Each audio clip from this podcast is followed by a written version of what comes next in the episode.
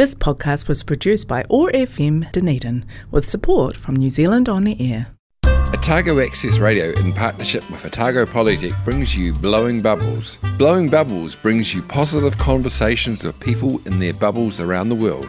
How are people living their bubble lives? Working from home, keeping kids entertained, and staying connected and getting exercise. And how are these things presenting us with the opportunities to find new ways of living? Every weekday, the Sustainable Lens team of Samuel Mann, Shane Gallagher, and Mara Karatai reach out from their bubbles to chat with interesting and positive people around the world. Broadcast on Otago Access Radio 105.4 FM and streamed and podcast on oar.org.nz and sustainablelens.org, bringing connection, joy, kindness, and peace in the days ahead. Welcome to Blowing Bubbles Positive Conversations with people in their bubbles, their safe spaces around the world. I'm Samuel Mann in Sawyers Bay in Dunedin. I'm not joined today by Moira Karatai from Whakatane because she's busily handing in her doctorate thesis this week, so it's all hands to the pump on that. But I am joined by Jordana White. Kia ora, Jordana. Kia ora, thanks for having me. Thank you for joining us. Where are you? Uh, I am at home in St. Clair, up on the hill overlooking the beach. How was your bubble life? My bubble life was mostly pretty good, actually. Um, I'm a bit of a, a, homebody anyway, bit of an introvert, uh, and so um, I work, and I also work from home, uh, regardless of what's happening in the world. So for me, it was a, a pretty easy transition. So, what is it that you do? Uh, let's see, for work, so for my paid job, I am the trust manager for the Wildlife Hospital Trust. Um, so for those of you who listen from Dunedin, you might be familiar with the Dunedin Wildlife Hospital. Um, so I, I manage the trust that runs that wildlife hospital. Uh, and then I have a couple of other roles that are voluntary roles. I'm the chair of the New Zealand Sea Lion Trust, and I'm a trustee for the for Predator Free Dunedin. So all conservation roles essentially. So you, no no prizes for guessing what my passion is. Where does that passion come from? I think it's probably just rooted from loving animals as a child. Um, I don't have any particular education background in conservation or biology um, or even science for that matter at all. Um, so it's all just kind of a labor of love, I think, um, especially when I moved to New Zealand. So you might be able to figure out that I'm not originally from New Zealand. Um, but when I moved here almost eight years ago, I got really got involved in volunteering doing conservation work um, just because it really appealed to me. And eventually, somehow, it, it progressed itself into a career, which was not my intent, but is um, I'm happy about it. Well, it's taking the that um, advice of finding the job doing the job you love and you'll never work a day's work in your life? Is that what it goes like? Is, is, is that how it works? Something like that. I would say, yeah, I mean, I do enjoy my work. It is sometimes, you know, it's not always easy, of course. Uh, it has its ups and its downs, but um, yeah, I'm also not the kind of person that believes in having, I can't imagine having one career for my whole life or one job anyway. Um, I'm not actually even sure I have a career. I just have had a series of jobs that, you know, have been good for me at the time and interesting and challenging at the time. And um and i think that's cool. I, I, people if people ask me that question like oh where do you see yourself in 10 years? Probably doing something that i couldn't possibly imagine right now. Is kind of how i'd like it to go i guess. I imagine if you go back 10 years you didn't imagine that you'd be the trust manager of a wildlife hospital. Well, if you went back 10 years, I wouldn't even have imagined myself living in New Zealand. So, yeah, you're definitely right about that. So, what does the trust manager of the Wildlife Hospital Dunedin do? I do a lot of behind the scenes work. So people, it is a cool job. It's a very cool job. But a lot of people here, I work for the wildlife hospital, and they get really excited because they think I'm, you know, saving penguins and that kind of thing. And in a way, I am. I'm contributing to saving uh, wildlife, but I don't do any of the hands-on work with our patients. Um, so I do a lot of things like uh, making sure that we have enough money. So fundraising, funding, um, writing grant applications, recruiting corporate sponsors. Um, I also do a lot of community engagement and outreach. So it's really important to us as a trust that we're educating people about wildlife, uh, about native species in New Zealand, and what they can do to ensure that we have these species for a really long time. So I go out and do talks to school groups, for example, um, telling them about what we do at the hospital and, and how they can help, and other groups as well, not just schools, but uh, a lot of things like service clubs, Rotary, Lions, social clubs, that kind of thing. Um, and uh, events like Wild Dunedin or the International Science Festival, we usually have some kind of event happening for one of those cool events. Um, yeah, so getting out in the community, doing that kind of thing is mostly How- what I do, and it's really, really enjoyable. How did you get involved in the wildlife hospital? Um, it goes way back to day one, really, of of the of the hospital itself. So, um, I'll tell you the story. It was a fateful day. uh, back, uh, I think it was must have been 2015. Um, January 2015. I was out volunteering for Doc, uh, doing a day of tagging sea lion pups, and it was the first time I had ever done any sea lion work. So it was a pretty exciting day already. But also along for the ride was uh, Dr. Lisa Argilla, who you may may know her name. So she's the head vet at the Wildlife Hospital. So she and I were introduced by our mutual friend Mel Young, who was the DOC ranger at the time, who was running the tagging day. And she introduced us and she said, Hey, Lisa has this idea for starting a wildlife hospital in Dunedin. And at the time I was working um, as a, a grants advisor. So I had was doing a lot of work with community funding. And so she said, you know, you know funding and she wants to do this wildlife hospital. You guys should get together and talk. And so we did. So we sat down and had a beer afterwards, and she told me about this vision that she had for the hospital. And I said, "Yeah, that's we have to have that here, and I'm I want to help." And it, that's kind of that's kind of how it began. And I've stayed involved um, since then. And just about a year and a half ago, I was hired to do the role that I'm doing now. So, yeah, I wonder how many of those. for a long time, but I wonder how many of those good ideas don't happen. Well, I tell you what, it almost didn't happen a few times because it, it was really hard. so we we struggled over the years, you know, to get things going and and to and you know, on top of working my full time job, doing you know, trying to get this thing going and trying to get people behind us and supporting us and figuring out the logistics and starting a trust. And I I have to admit, I did kind of mentally throw in the towel a few times, just going, yeah, maybe I'm not the right person or maybe it's not the right time. Um, but there were a few cheerleaders in the background going no no no no you have to keep going. This is it's such a cool thing. And that kind of pushed me forward. So yeah that almost didn't happen but i'm glad it did. Was there a pivotal moment when you knew, yep, we can do this?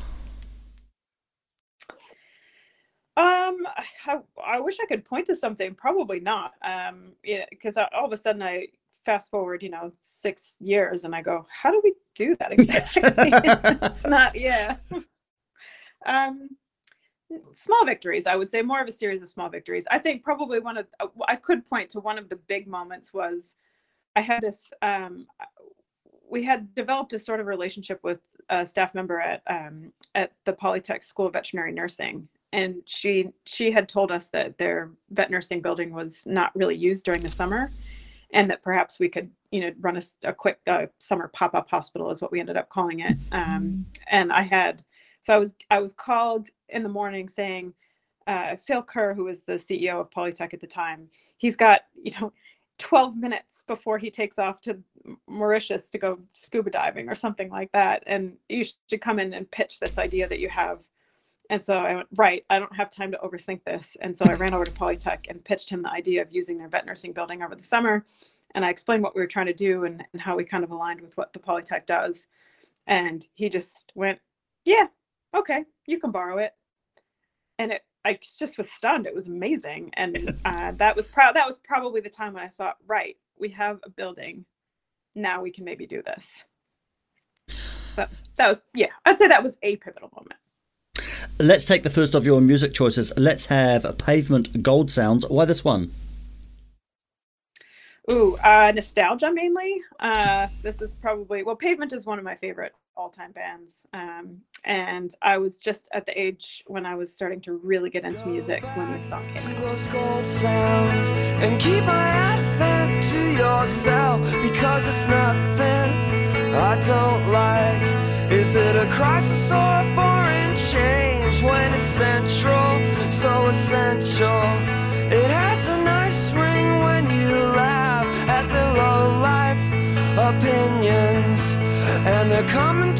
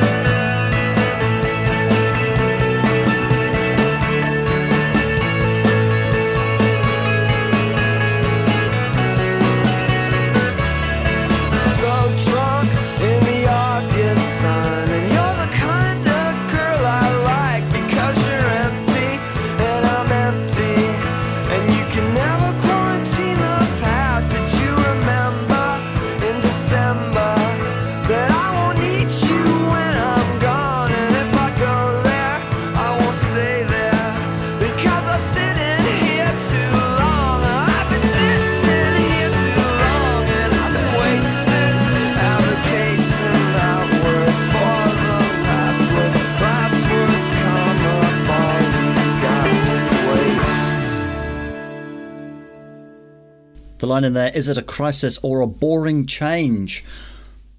Our wildlife seems to be in crisis, but we kind of haven't noticed. Maybe maybe we think it's Well, it boring. happens yeah, it happens. It happens slowly sometimes, doesn't it? And you don't realize. And then one generation sort of just takes this this as the norm, and don't realize how it used to be a couple of generations ago when there used to be heaps of hoiho on the peninsula or something, for example. Um, yeah, I think just just slow, slow change is sometimes hard to notice. So what does the the I know you don't actively work inside the hospital itself, but what you must be used to talking about it. What does it do on a, a, daily basis? So uh, the just the, uh, just the basics uh, is that the wildlife hospital. We only treat native New Zealand species, uh, and we are a veterinary hospital. So it is. Um, it's not a place where we keep do rehab, for example. So we don't have patients in from generally speaking, don't have them for months and months. So on any given day, we might get a call from the Department of Conservation, and they say, "Hey, we have um, an injured hoiho. Can you can you admit it?" Yep, bring it in at three o'clock. So doc will will bring in uh, their patient, and we'll give it an exam, find out if we can figure out quickly what's wrong with it, get it some pain relief straight away, get it on fluids, maybe give it a feed, depending on what's happening. Uh, and then the next day, that usually we'll get diagnostics. So, for example, we'll do some blood work or get some X-rays taken, and figure out what to how to proceed from there. If it needs surgery, if it just needs antibiotics, um, or something something else. Um, there's a lot of food preparation that happens at the hospital day to day. Um, we can have up to 38 patients at a time um, um, based, based on our doc permit, and they don't all get fed the same thing. So, measuring fish, chopping them up, um, which is a lovely job, as you can imagine, uh, making fish slurry, which is much worse. Um, it's, yeah, blended uh, sardines and salmon, and it's really delightful. And uh, yeah, chopping up fruits and veggies for the Kereru, that kind of thing. Sometimes we have a little mealworm farm, so we breed mealworms to feed some of our patients. Um, yeah, a lot of food prep and a lot of cleaning. Wildlife is messy. We don't necessarily notice that out of doors, but once they're inside, you definitely notice how messy they are, and they do not clean up after themselves. So, loads of cleaning happens there. Um, yeah, then that's sort of the in the hospital itself. And how long do they stay? Uh, it depends. Sometimes we um, will just do an exam and find that the patient is uninjured. A really good example would be right now, uh, we're seeing a lot of sooty shearwaters. So this is the time of year when they decide to launch from their um, from their homes, and they doesn't always go according to plan. So sometimes they get turned around in a storm there's bad weather, or they get drawn in by the city lights, and they end up they end up on the ground. People find them uh, sometimes in weird places that you wouldn't expect, like a um, in Cromwell would be a good example. We had one come from Cromwell recently and one from Roxburgh, And a lot of times they're uninjured, they're just really tired. So we'll just keep them overnight, make sure that they are uninjured, uh, give them some food, give them some fluids, and then we'll send them out the next day. So it can be as quick as a day. Um, and then sometimes we'll have patients, if they have really difficult um, injuries or conditions or what have you, uh, it could be several months. We had two Kea that were with us for three months um, last year. So that one had um, aspergillosis, which is a fungal infection that is, affects their respiratory system, and that's a really stubborn one that took us quite a while. So quite a range.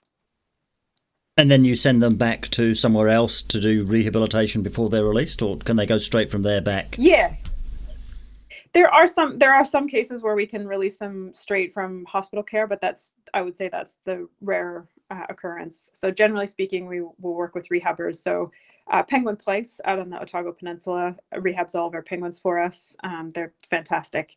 Um, so they have a, quite a good facility there that's sometimes chock full of hoiho.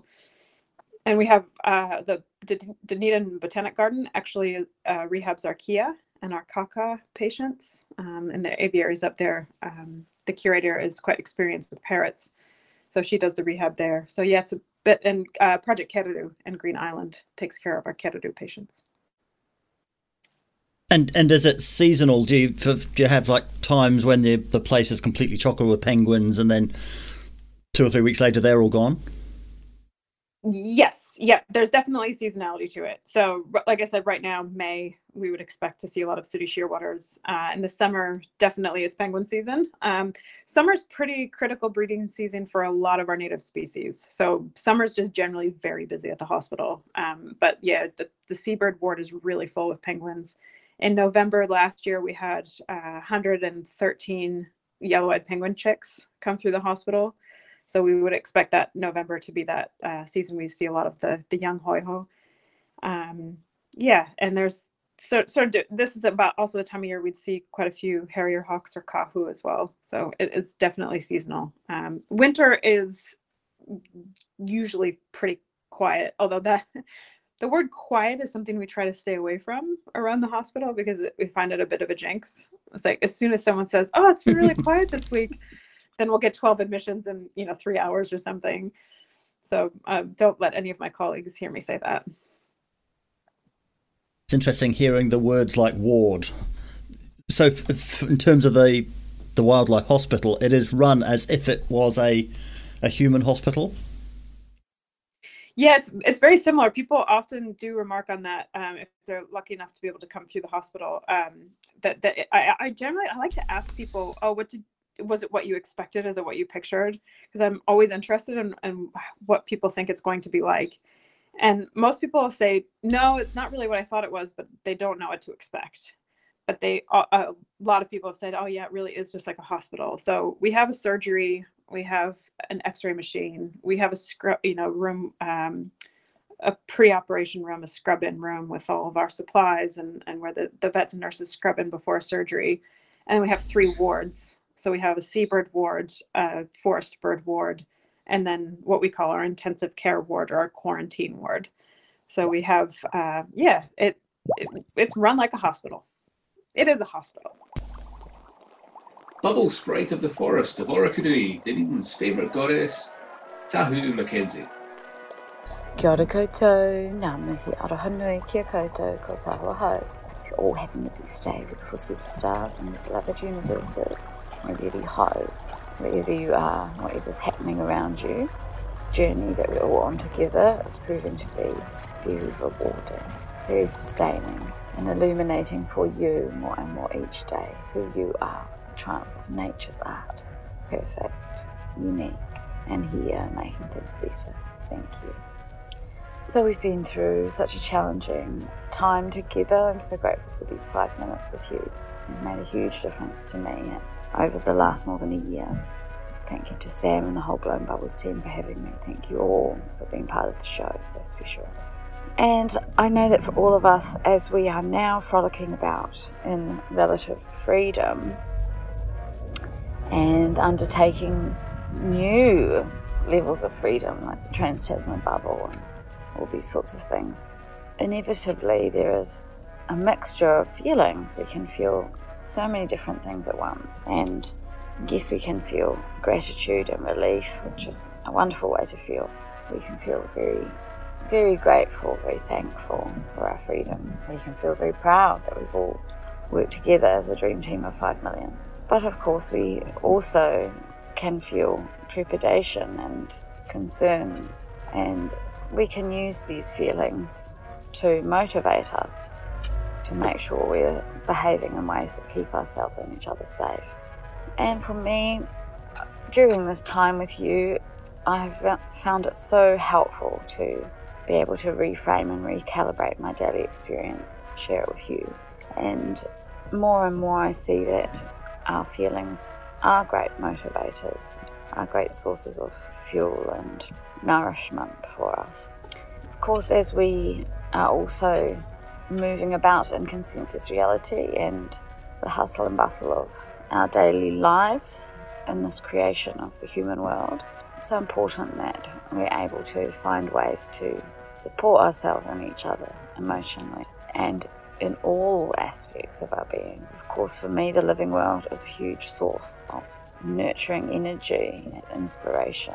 I'm in the process of heading to Port Chalmers School to pick up one of my education team. And we're then heading up to the sanctuary and we have beautiful Balaclava School visiting us. I'm going to be focusing on Matariki. Here in the south of South Island we see Puanga, Rigel, Puaka rising as opposed to Matariki, but it's still a very wonderful time of year, time of reflection, time of learning to, to celebrate with them. So, very excited about that. And of course, for all of us, wherever we have arrived from, wherever we are living, as a species, we're so fascinated by the world around us. And culturally, the more we can do to celebrate this fascination, this curiosity, this love, this appreciation, the better I feel. And for Matariki, or Puaka Matariki, it was all different aspects of the natural world which were being learned about and being celebrated. So today we're going to be looking for birds, looking for trees, telling some stories from Matariki, uh, looking in the waterways. So a really fun day, but underpinning that fun and fascination, a real sense of celebration for who we are, the ever curious, the ever learning, the ever appreciating, the ever connecting. How wonderful. So I really hope for you as we are heading into a colder time, this is an opportunity for us all to have more focus on reflection and learning. I hope this is something that can happen for you and be really positive and supportive. I look forward to talking to you again. Thank you. Ka kite. You're listening to Blowing Bubbles. We're talking with Jordana White. We're talking about the Wildlife Hospital Dunedin. Jordana, you said that you spend quite a bit of time you know, talking to community groups. What do the kids want to know? The kids are really interested in learning about the actual patients. They like stories and anecdotes about individual patients, which is a great way to embed conservation messages as well. Um, so I, I always come prepared with lots of pictures, lots of pictures of our patients, um, because that's what people are most interested in. Um, they are always listening very carefully when I talk about penguins being bitten by sharks, because I think that's a big, scary idea for them. Um, lots of drama and they are always fascinated to hear that we can help save penguins that have bitten, been bitten by sharks because it does seem quite unlikely, but it is totally possible. Um, yeah, so that that tends to be their favorite. I would say that's that's the case across all age groups, though. Um, and I enjoy what I how I how I operate the talks really is is almost like a quiz, depending on the group. Um, so I'll show pictures of our our patients and then get them to tell me what that native species is to see how well they know their native birds um, and that or native species i guess we're not just about birds and it is yeah it's fun all ages get sucked into the enjoyment of the quiz. It's it's pretty good. Do you give them names? Sometimes our patients come with names already. So uh, for example with with hoiho uh, you know they, they can be living and breeding in otago for you know tw- i think 23 years was the oldest hoiho that we had. So if the penguin's been around for 23 years the, the rangers tend to get to know them year after year after year and they often will give them nicknames. So the, sometimes they'll come into hospital with those nicknames. Um, an example we had one called mr potato. And there was in fact a mrs potato as well however she didn't need any uh, veterinary attention which is good. Um, but they were called that mr and mrs potato by i think it was mel um, one of the former DOC rangers and they had made their nest year after year in a patch of wild potatoes. So that's how they acquired that name. Um, and then sometimes we will give them nicknames. Usually it's based on where they come from. So we had one hoiho that was bitten by a shark that came from Crystal's Beach. And so we ended up just calling her Crystal. So not necessarily the most creative names, but it works. You're talking about the conservation message and also about selling the idea of this the, to the people that fund it.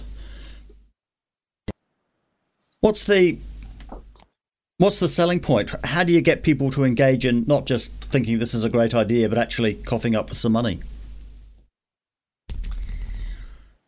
Oh, what's the selling point? Well, I think uh, in general, a lot of people love and connect with animals, and I think they're um, they're also animals are completely innocent, right? So that they've they've done nothing to deserve the challenges that they're faced with. Um, so maybe for some people, it's a little bit feeling like they need to um, atone for whatever contributions they've made for some of these challenges. Um, not not that they've you know, had a direct hand in it, but I think you know what I mean. Um, and others maybe just uh, I a lot of these are iconic species and iconic New Zealand species like kiwi, the yellow penguin, kakapo, um, and and people feel really uh, they identify with those animals really personally as part of you know who they are as New Zealanders, and and just feel like they want to put their weight behind it.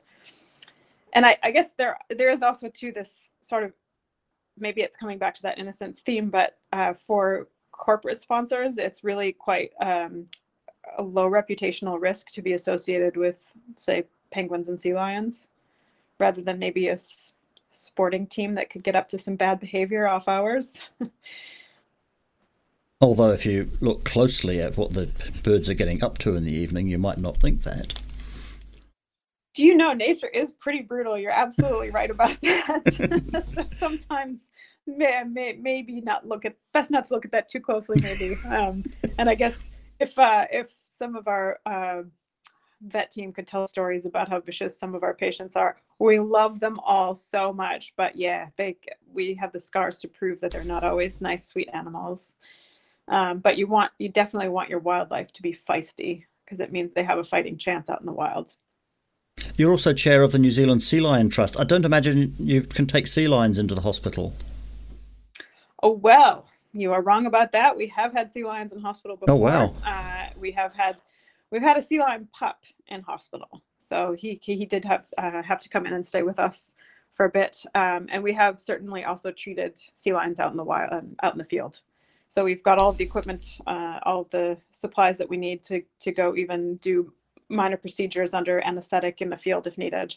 Um, so we have done that. We did have uh, a New Zealand fur seal that came into hospital as well, and that was an adult. So you'd be surprised at what we could pull off, um, but probably never a um, a full grown male, for example. We're not not really. I don't even know if we could find somebody to carry a 400 to 500 kilo sea lion. and you probably wouldn't want to turn it over in bed. No. No.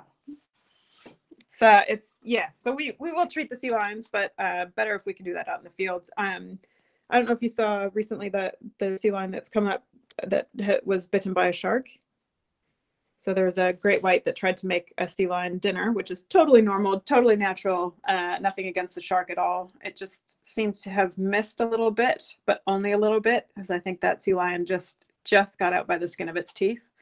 Um, it's coming came up. Uh, I think it was on Allans Beach, pretty pretty shredded looking, and one of our vets went out and had a look and determined that um, the shark didn't actually pierce the abdominal cavity it just only got through that really thick blubber layer, and probably the sea lion will survive that injury, which is pretty impressive. Um, so yeah, we do do our bit for those those big fellas too.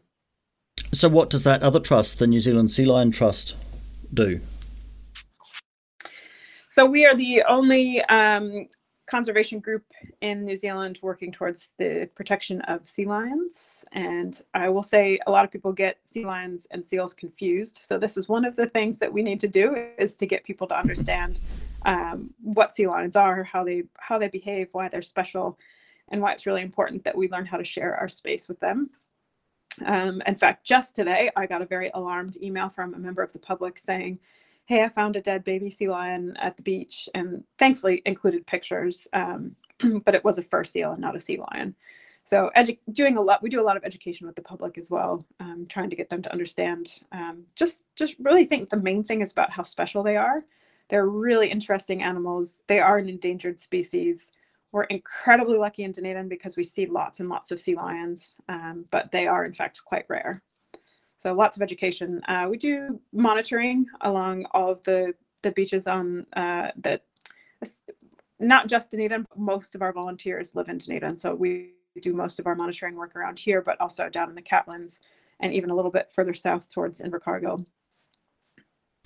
Let's take the second of your music choices. Let's have Ageless Beauty by Stars. Why this one? Uh, I think the singer Amy Millan has the most beautiful voice ever, and I just really love listening to her.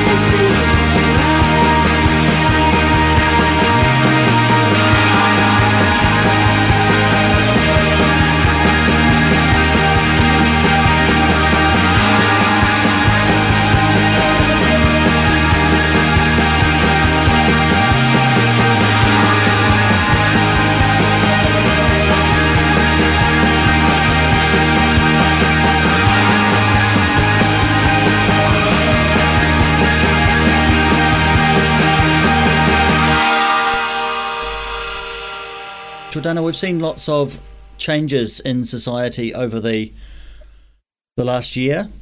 Scary now that it's last year and not just the last few months. What do you think is going to stick, and what do you hope will stick? Um, I think the be kind mantra is something, of course, I'd love to see stick. Um, at least that's the message we've been receiving here in Aotearoa. Uh, hopefully, other people around the world are getting that message as well. Um, and I also think something that hopefully will stick around is is not not making assumptions or maybe not judging a book by its cover. Um, you know, some people maybe have uh, illnesses or conditions or something that means they're more vulnerable medically, um, even though they might not look it. You know, might not look like somebody who's vulnerable, um, and we have to keep always keep that in mind. We we can't always assume what's happening with other people. If that makes sense. Um, yeah, but uh, maybe get that. That's also probably an extension of be kind. One of the effects of the pandemic is that we all had that sense of vulnerability.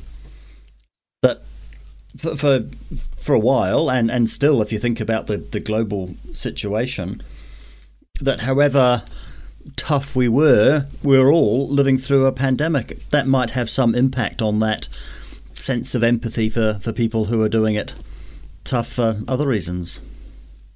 Yeah, that's right. Yeah, and I, I think um, for us personally, so for my partner and I, we have had maybe a not. Uh, uh, we're really lucky to be here in, in New Zealand, obviously, and we count our blessings for that. Um, but we have experienced a pretty significant loss through COVID. Um, so my father-in-law died last year from COVID, um, and he wasn't a vulnerable person. He was healthy. He wasn't elderly. Uh, it was completely unexpected. Uh, and then his younger sister fell ill with COVID earlier this year, and we thought we were going to lose her too. Uh, so that's that's something um, like we don't we just don't take that for granted anymore. You know, that your health is so important, and you're so lucky to have it if you have it.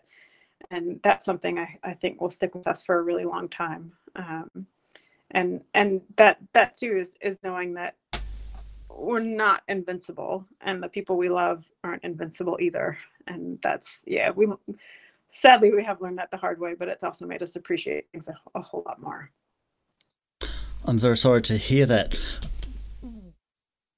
one of the things that we can take from it is that it's shown us that we can do stuff. If we, we can if we set our minds to making change we can we can do it. Yeah that's right. And i and and and why wouldn't we? We there's no guarantee right? So why wouldn't we take the bull by the horns or whatever metaphor you want to use and say i there i want to make this change. I'm identifying what i want to change there's no time like the present because you just don't know.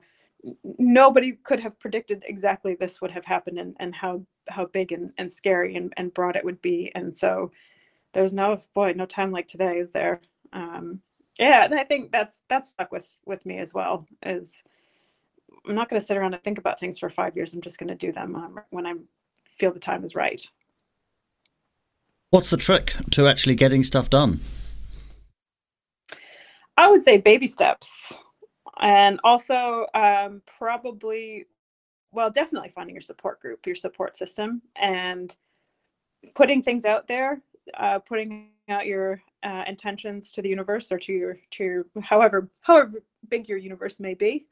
Um, I think we could probably circle back to the beginning of this conversation around getting the wildlife hospital started. And you know, it's like we didn't we we didn't didn't happen overnight. It happened through very small steps over quite a period of time, and was manageable that way. And I would say that's the way to kind of approach any change. But putting out that intentions is that if you say it out loud, then you you kind of have to deliver on it. Yeah, pretty much. Um, and and you you make it you make it real as well just by saying it out loud, don't you? you just you, you and and and I also think, and this is this is maybe more practical side of things, but if you put it out there, people know what you're doing or what you want to do. Not only will they maybe support you and, and encourage you, but may help connect you to others that will help you achieve whatever goal it is that you're trying to to to do to achieve um, and and you get extra help along the way. And if people don't know what you're doing, how can they help? What lessons do you think we can take from the pandemic and the pandemic response for the the bigger sorts of questions that we face, things like uh, climate change or, or, biodiversity collapse or social mm. injustice? Oh, that's a big question. Um, what? Sorry, what the question was? What lessons? Yeah. I think we have learned that we can do with a lot less than we have been doing with. Does that make sense? I, I don't think we need, we learn to live with less stuff. We learn to live with less movement around the globe. Uh, we learn to do things ourselves a little bit more with what we have on hand. Um, maybe maybe we've learned a little bit that we can have a simpler life and that having a simpler life has less of an impact on the earth and I, that is definitely something that i would like to see people carry on with um, live a little bit lighter on the earth around you um, maybe stick a little closer to home.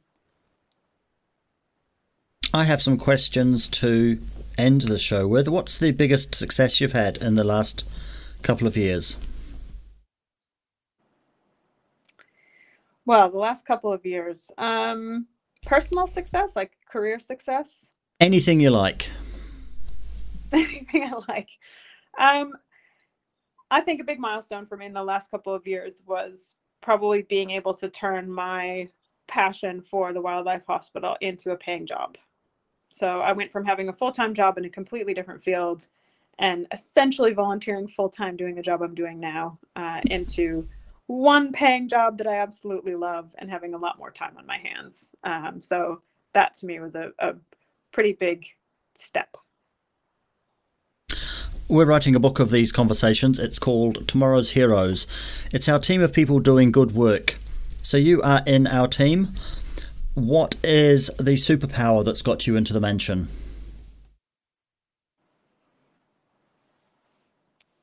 Oh, no. um, what is my superpower? Um, I would say I'll just go by what people on my team tell me, my smaller team from the Wildlife Hospital, which is that I have uh, diplomatic superpowers.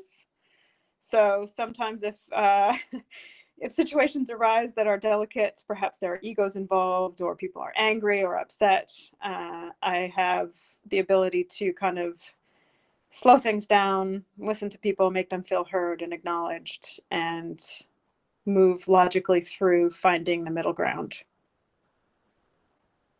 It's not you, uh, an exciting superpower per se, but it is it is important. And you just keep you just talk penguin in your spare time.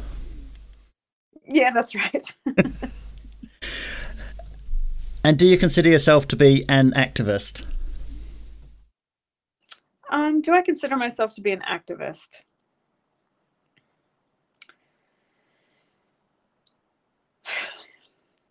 Yes, I do because I am unafraid to talk about the things that I'm doing to be the change in the world that I want to see. And it doesn't mean that I do it by shouting through a megaphone necessarily, but hopefully by um, positively influencing the people around me and taking them along for the ride. I've been asking that question for a long time 400 episodes of Sustainable Lens what is it, 246 of this. The number of Americans who have said yes to that is a very, very small number. is that right? Huh. Yeah, I wonder why that is. Um, because we're really a bunch of loud people, aren't we? I mean, uh, we we we're usually not afraid to broadcast our opinions, so that is a bit of a surprise. mm. But the the term activist is loaded, I think, in America in a way that perhaps isn't in other places. That's a very good point, actually. Yeah, that that certainly could be. I I think there is some perhaps a negative connotation with the word activist, which I don't um, I don't agree with that negative connotation. I think that um, well, that's actually kind of ridiculous, isn't it? Because imagine what the state of U.S. society would be without activism. I I shudder to think what it would be like without the civil rights movement, for example, um, yeah, we'd be much worse off. So I'd say we're that activist badge pretty loudly and proudly. So, what motivates you? What gets you out of bed in the morning?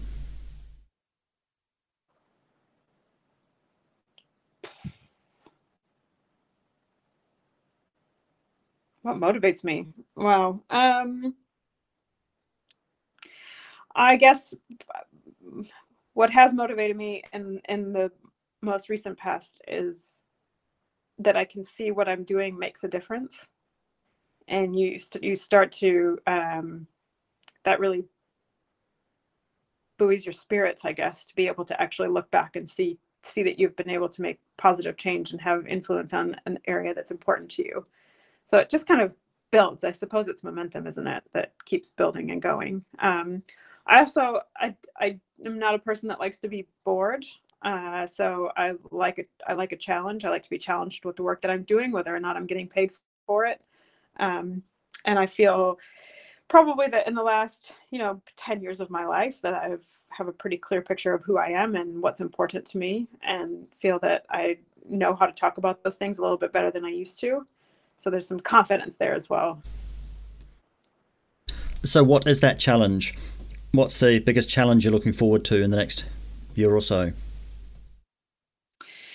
um, i would say there's two challenges that i'm what that i'm ready to take on. I don't know if looking forward to is necessarily the right uh, term, but one would be in that predator-free space uh, is predator-free Dunedin and working towards that uh, predator-free 2050 in New Zealand. Um, it's a big, hairy, audacious goal. I, it's a lot of people say that's ridiculous. It's impossible. Um, but if we only set set sort of a lukewarm goal, you couldn't get people excited about it.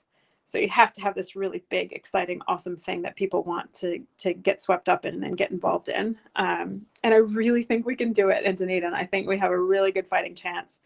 Um, and getting people involved in, in the in the backyard level, and then getting organizations involved and corporations and uh, all the councils and everything. I really think we can do it. So that's exciting to me. Um, and then in the sea lion space, I guess it's something um, we we I say using the royal we uh, have seen lots of um, small progress being made in the population growing here uh, on the mainland. And I see, I really see that we're, we're approaching a tipping point in the population where we can we can start to really get lots and lots of sea lions being born locally.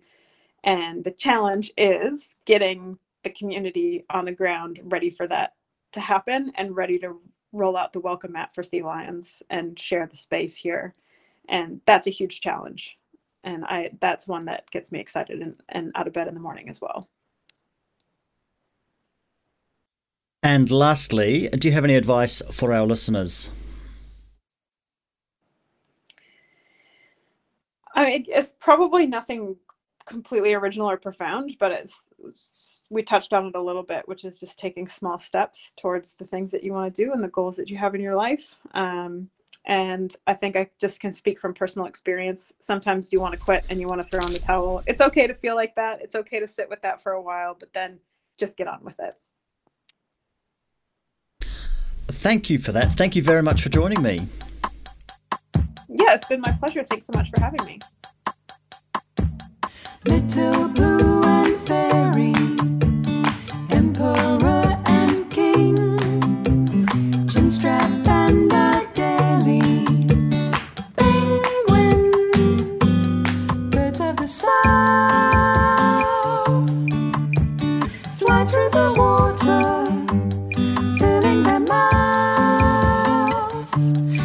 rings and krill.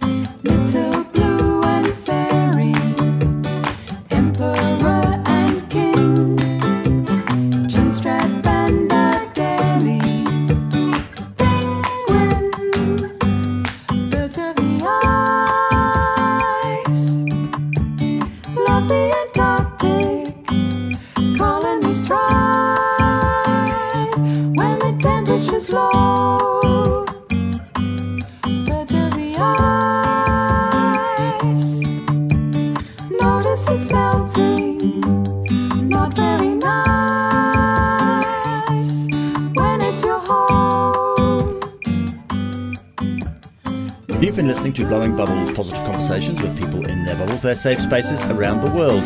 Brought to you by the Sustainable Lens team, which is brought to you by Otago Polytechnic. We broadcast on Otago Access Radio every Monday, Wednesday, and Friday afternoons at 3 and streamed and podcast on oar.org.nz. You can find us on Facebook and subscribe wherever you get your podcast.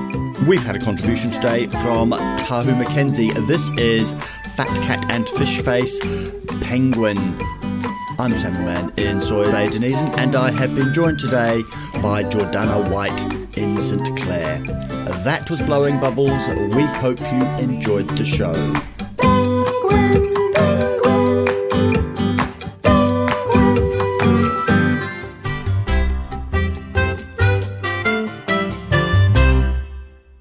This podcast was produced by OAR FM Dunedin with support from New Zealand On the Air.